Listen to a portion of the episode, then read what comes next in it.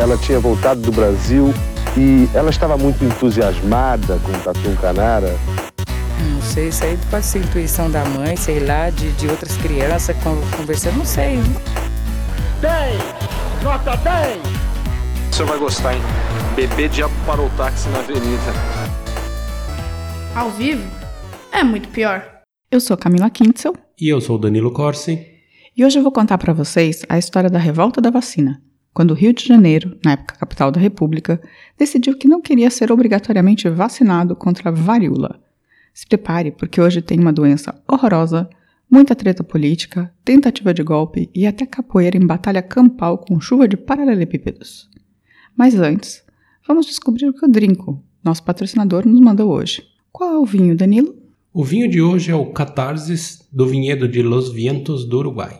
É um blend de Cabernet Sauvignon, Tanat e Barbera, e você encontra por menos de 50 mil reais no drinco.com.br. Lembrando que sempre que você compra um vinho ou qualquer outra bebida por lá, a gente ganha uma comissãozinha bem pequenininha, mas que ajuda a manter este podcast funcionando, sem vírus.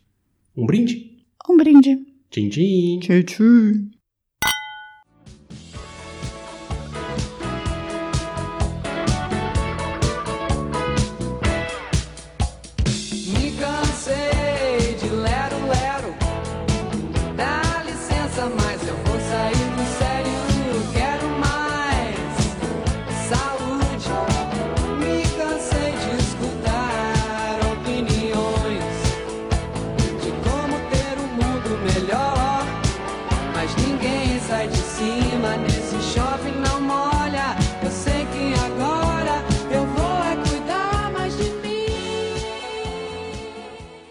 Vamos lá.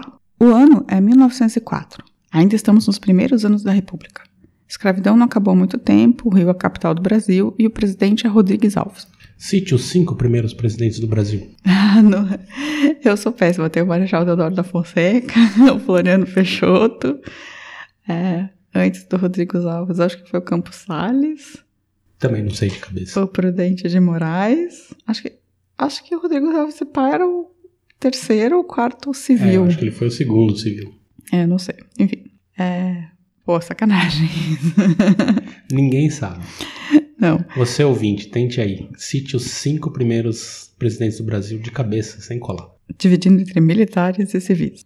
Bem, um dos maiores desafios dos primeiros presidentes civis da República era justamente fazer com que o Brasil deixasse de ser um Estado puramente colonial, como na época do Império, e entrar no novo século como um Estado autônomo, moderno, pronto para o novo tempo.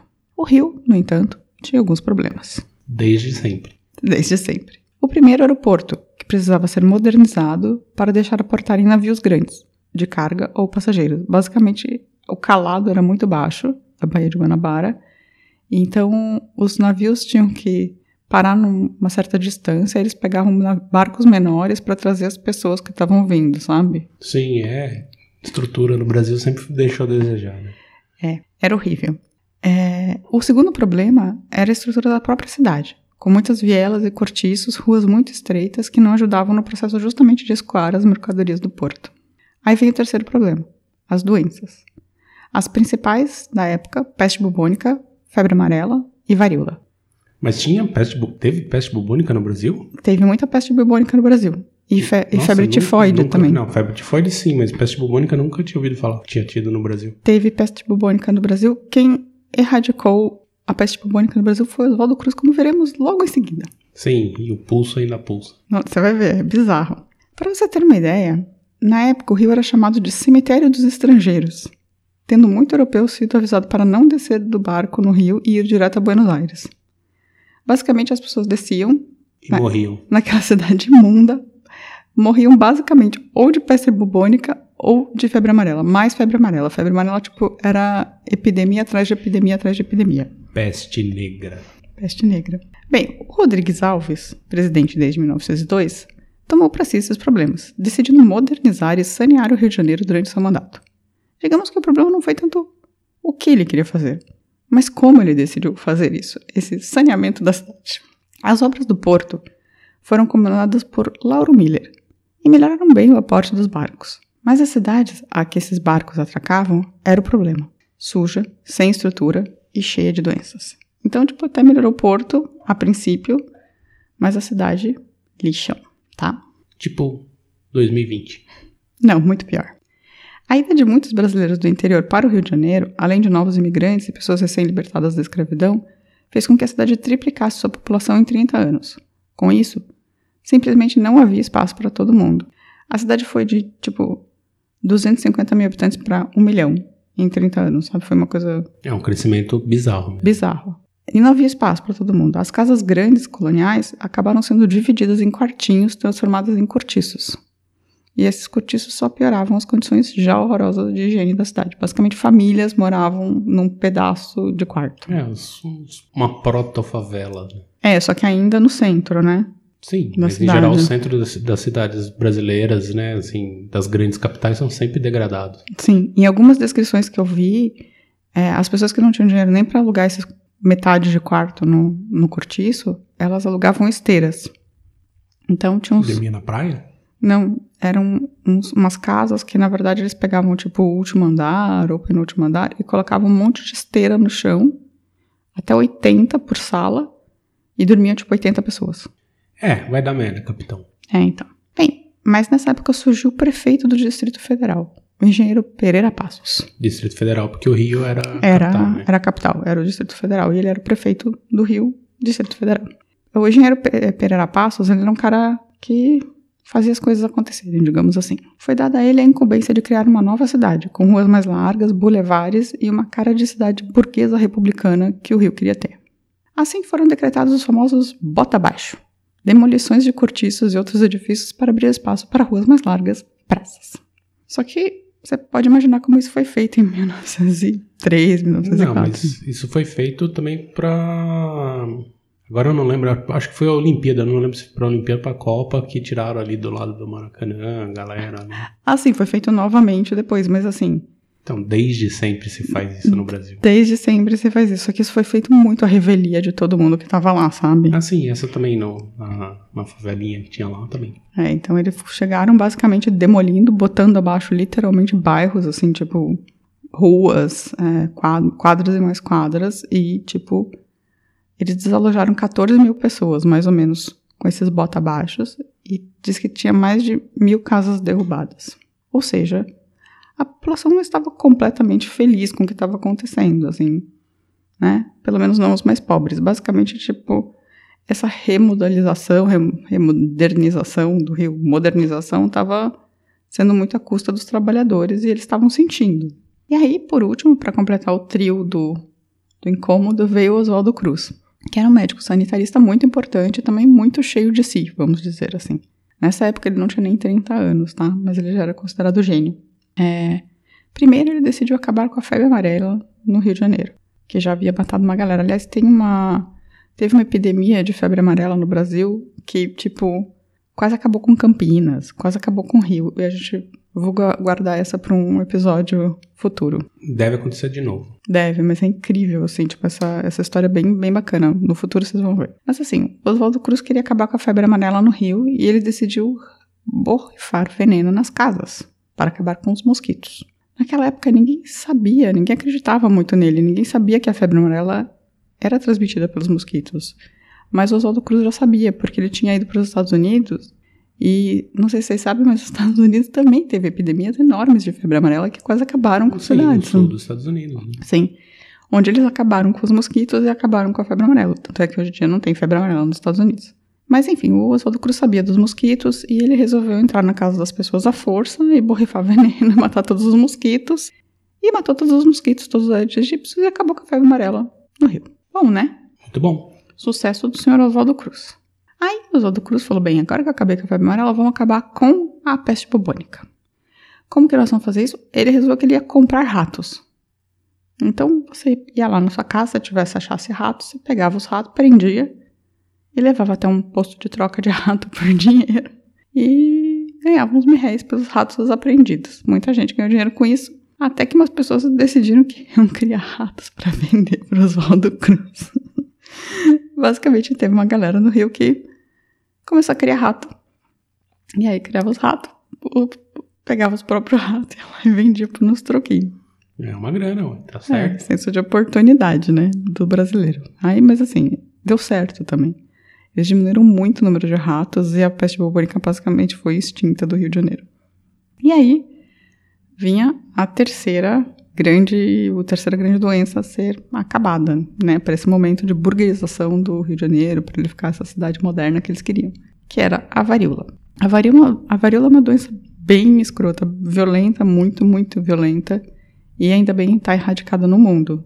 E está erradicada justamente por conta da, Vacina. da vacina. Mas a varíola tem, tem nos arsenais, tanto russo quanto Americana. americano, norte-americano tem, tem, eles têm pra, pra soltar se precisar.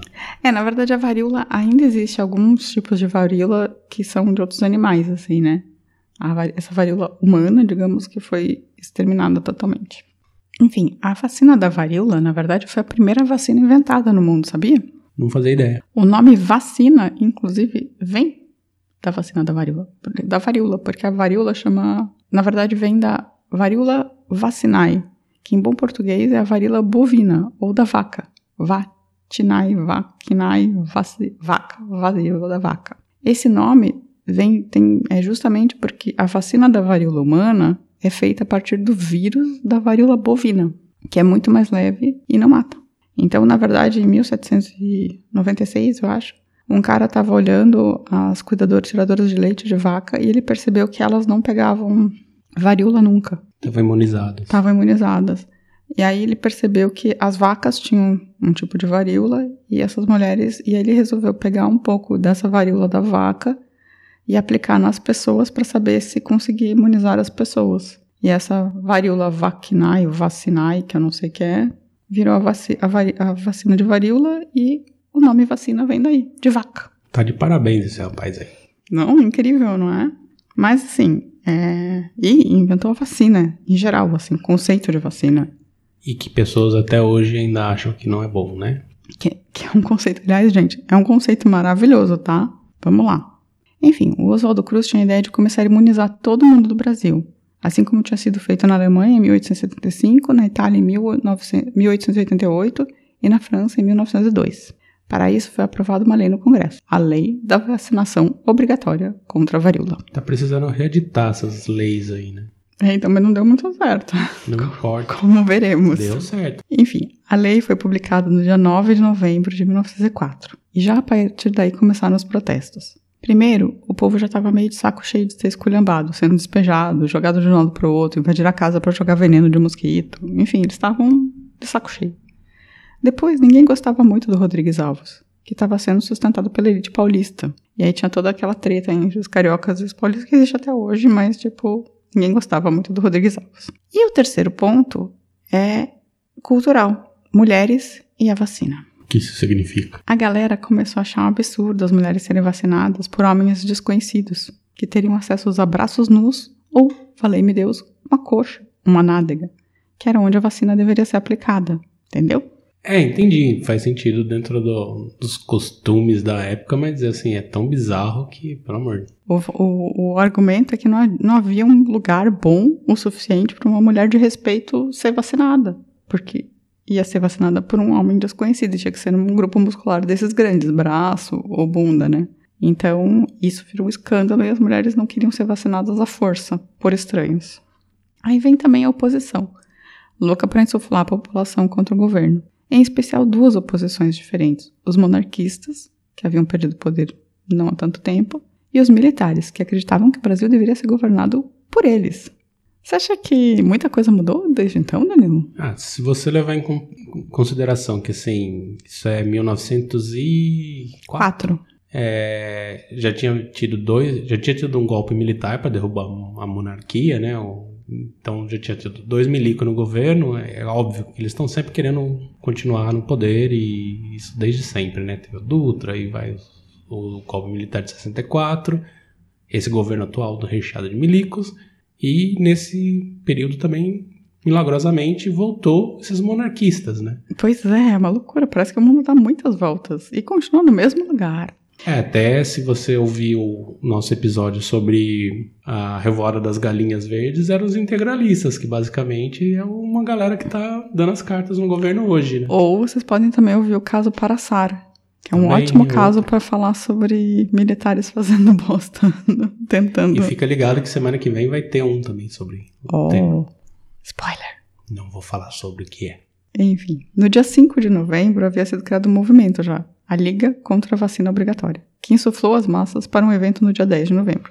Tipo a MBL da época, isso. Você vai ver que é exatamente isso, porque na verdade eles insuflaram as massas e depois eles desapareceram. e aí as massas insufladas resolveram, tipo, causar. Os populares, os populares foram discur- discursar, um foi preso, mas não teve confronto, isso no dia 10. Não teve, teve algum confronto, mas não muito, tá? Foi pouca coisa. No dia 11, a mesma coisa, 11 de novembro de 1904. A Liga, a Liga chamou uma manifestação, a polícia proibiu, a população foi em peso e a Liga não apareceu, porque se acovardou.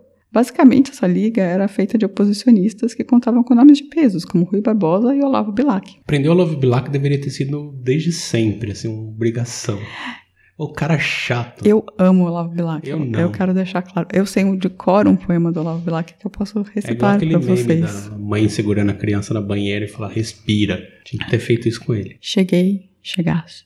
Vinha fatigada. E Não. triste, triste, fatigada eu vinha. Procurei. Liga anti-Bilac. É lindo.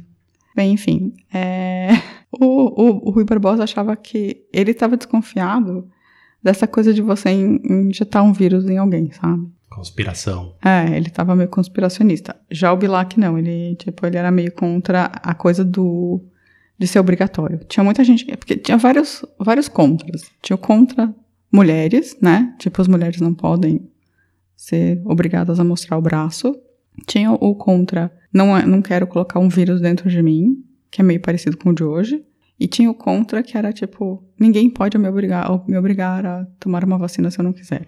E todos tinham lido o livro do Olavão. O Lavão de, Que mil- tava desde sempre. de né? 1890. Tipo, Munha.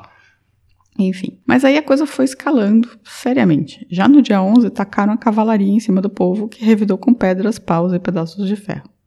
18 foram presos. No dia 12, mais passeatas e concentrações, mas sem tanta pancadaria. Foram quase 4 mil pessoas para as ruas protestar contra as vacinas nesse dia, que é bem considerável para a população local. Sim, em termos de, de escala é bem grande. É. Aí no dia 13 de novembro a coisa foi escalou de vez. Polícia foi pra cima, a galera do protesto revidou, viraram bondes, dizem que mais de 20 bondes foram virados e tacaram fogo nos bondes, destruíram os combustores de energia e deixaram a cidade às escuras. Em certos bairros a revolta foi tão grande que a polícia não conseguiu nem entrar. No bairro da Saúde, por exemplo, um capoeirista chamado Prata Preta tomou a frente do movimento e derrubava qualquer policial que aparecesse. E a capoeira era proibida no Rio nessa Sim, época. nessa época era. Reza a lenda que precisaram de cinco homens da polícia para prendê-lo. E ali eles atacaram por terra e por mar. Isso mesmo, tinha barcos apontados para dentro dos bairros, atirando nos bairros do Rio de Janeiro. E esse aí, né, uma ironia que era é, o bairro da saúde ainda, né? É, nos coraçados, coraçados atacando o bairro da saúde do Rio, de tipo, do mar. Quem comentou muito sobre a revolta da vacina foi o Lima Barreto, que também é um ótimo personagem que a gente pode um dia falar sobre ele. Assim. Sim, esse, esse sim. É sensacional. É, eu vou ler um pedacinho do, do que ele fala sobre o motim em si. O motim não tem fisionomia, não tem forma, é improvisado. Propaga-se, espalha-se, não se liga. O grupo que opera aqui não tem ligação alguma com o que tiroteia a colar. São independentes. Não há um chefe geral, nem um plano estabelecido. Numa esquina, numa travessa, formam-se um grupo de 6, 10, 20 pessoas diferentes, de profissão, inteligência e moralidade. Começa-se a discutir, ataca-se o governo, passa o bonde e alguém lembra: vamos queimá-lo. Os outros não refletem, n- nada objetam e correm a incendiar o bonde. Rio de Janeiro, 2013. Muito louco, né? Os caras, tipo assim, tem muita foto de bonde virado pegando fogo no Rio de Janeiro dessa época, vale muito a pena ver, tá? Aí nesse furdúncio, alguns militares chegaram à conclusão qual era a melhor coisa pra fazer nesse momento? Dá um golpe. Dar um golpe. Exatamente. O governo está ocupado, vamos fazer o quê? Vamos dar um golpe. E aí eles tentaram chamar os militares da Escola Tática do Realengo e da Escola Militar da Praia Vermelha. A do Realengo eles não conseguiram nem cooptar. O cara, o chefe da, escola falou, vão indo que eu já vou e não foi. Mas a Praia Vermelha eles cooptaram. A questão é que os caras se enrolaram tanto, esses militares, que iam dar o golpe, que o governo acabou, ficou, ficou sabendo e se preparou. E aí ele se defendeu. Deu tudo errado e eles ainda o governo ainda aproveitou, Rodrigo Alves ainda aproveitou os barcos de guerra que estavam para defender a cidade para destruir a escola de Praia Vermelha a bala de canhão. Deveria ter aproveitado e destruído a escola tática do Realengo também, que não participou, mas destrói também. Não, eles destruíram da Praia Vermelha a tiro, tipo. Eu achei bem feito, assim. Sim, é. bem feito. Bem feito. É como tem que destruir aquele lugar ali em São Paulo, ali onde tem a não é escola militar, é onde sempre. Todas as merdas que o militar fazem. Círculo sempre, militar? Não é um círculo militar, é um lugar ali em São Paulo, né, não é a Cena Madureira ali, que é. Não é tipo escola de guerra, mas é sempre onde. Dá merda. Dá merda. Enfim, a escola militar eu achei engraçado. E eles queriam usar o dia 15 de novembro, que é a programação da República, justamente num momento, sabe, meio. Para dar um outro golpe que eles já tinham dado em 15 de novembro. Exatamente, e para reforçar que deveriam ser os militares a tomar conta do Brasil. Não deu certo pintar meio fio. então, no dia 16 de novembro, depois de chamar literalmente a polícia, os bombeiros, o exército do Rio, depois o exército de outros estados e a Guarda Nacional, o governo de Rodrigues Alves conseguiu tomar o controle da situação. Não sem antes revogar a vacinação obrigatória, é claro. E para a galera que se surgiu, prisão. Ou podia ser ainda pior, porque centenas de pessoas foram enviadas para o Acre, em um degredo. Pro Acre? Eu nem sabia que isso acontecia ser degradado no Acre. Mas não, nem foi o, no, o Inferno Verde, né? Não, foi antes. Isso é uma história interessante. em, em 1904, eles degradaram centenas de pessoas da revolta da vacina no Acre. E parece que as pessoas que eram presas, eles meio marcavam, assim, ou com chibatadas ou com lanças, assim, para que a polícia, depois que elas fossem soltas, ficassem sabendo que tinham sido amotinadas em algum momento cruel. Eu achei bem cruel, assim, mas eu achei interessante saber que isso podia ter acontecido, assim, aconteceu. O Rodrigues Alves terminou seu mandato e, já velho, chegou a ser eleito novamente presidente do Brasil. Dessa vez, porém, acabou morrendo em outra epidemia, a da gripe espanhola, que a gente já contou. Presidentes morrem durante epidemias. Alguns presidentes morrem durante epidemias. Presidentes brasileiros morrem durante epidemias pandemias, no caso. Nesse caso. Nesse caso da gripe espanhola, sim. Que aconteceu entre 1918 e 1919, um século atrás, exatamente. Quando um presidente brasileiro foi contaminado com um vírus que veio da Europa e morreu. Olha só. Não tô falando nada. E aí, Danilo, você gostou da história? Não, a história é interessantíssima, assim, e na verdade chamam de revolta da vacina porque ela só foi o gatilho, né? Porque no final das contas a galera tava puta já com várias com outras muita coisa. Na verdade, rolando. a vacina foi o. O gatilho foi, final. Foi né? o gatilho, foi o final, foi o. Foi muito engraçado. Foi, como que é que chama? É o, quando, a tampa, assim, né? Tipo, quando as pessoas já estavam pelas tampas, assim, que, tipo, falaram, não, ok, eu não quero ser vacinado. E, mas assim, eu vou te dizer que o Rodrigues Alves ele não estava errado, de alguma forma, sabe?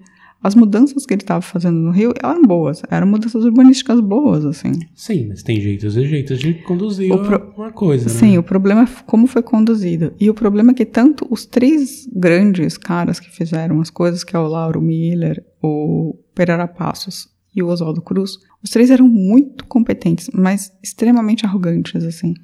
E aposto que desde essa época também, assim, nunca foi pensado. Eles fizeram, queriam fazer a, a, renovação do Rio de Janeiro, mas duvido que eles tenham planejado. E o Rio daqui a 30 anos, assim, tipo, só abre, abre a avenidão aí só. Não, mas eles estavam pensando. Eles estavam. Ah, tem um outro pensamento por trás disso. Plano né? diretor. Dizem que o, o Pereira Passos, ele também é, pensou em fazer isso dessa forma larga, digamos assim, ter ruas largas, exatamente para evitar esse tipo de revolta também. Porque as cidades coloniais, como elas eram muito feitas de vielas e ruas mais estreitas, é muito fácil a população se revoltar, sabe? E a Mas polícia. É, assim, isso é a base do, do da construção soviética. Né? É, e a polícia não conseguir chegar. Então, isso também era um motivo para ter controle sobre o Distrito Federal, era ter essas ruas mais largas, sabe?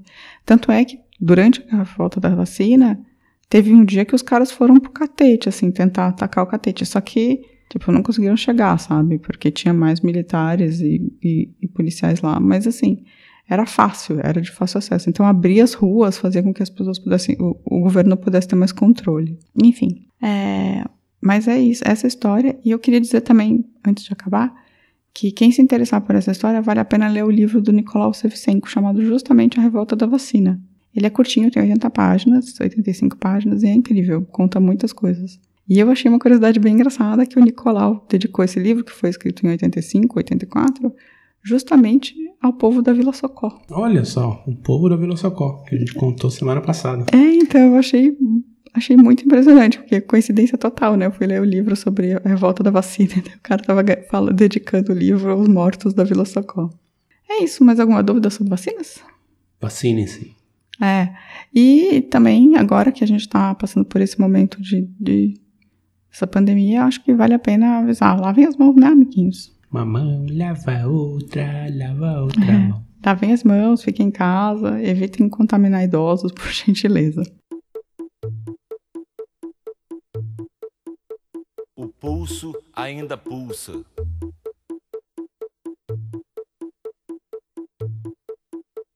O pulso ainda pulsa.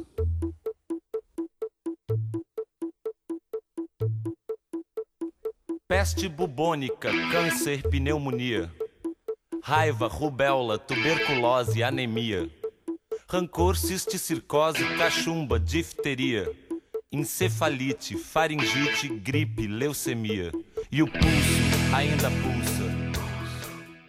É, bem, e se vocês quiserem mandar alguma mensagem pra gente, por favor, sem vírus, é, mande para contato@muitopior.com.br ou você pode mandar no Facebook, no Muito Pior Podcast, ou no arroba Muito Pior no Twitter. E acho que é por aí. Ou deixar um comentário lá no, no site, dá pra deixar Sim, comentário, dá pra deixar no comentário. YouTube, No YouTube também. Facebook, Twitter. Ah, entre em contato com a gente, a gente adora que as pessoas entrem em contato com a gente. E aproveite que é quarentena e compra lá no drinco.com.br. É, álcool mata germes. É, passa na mão. Não, não passe não, use álcool gel, tá? Porque esse Use álcool álcool não, gel, não é. mata germes. Só serve pra ouvir podcast tomando um vinhozinho, vai bem. É muito bom. Então é isso, pessoal. Tchau, tchau. Tchau, tchau. Beijo. A vida é muito pior. Este programa é um oferecimento de drinco.com.br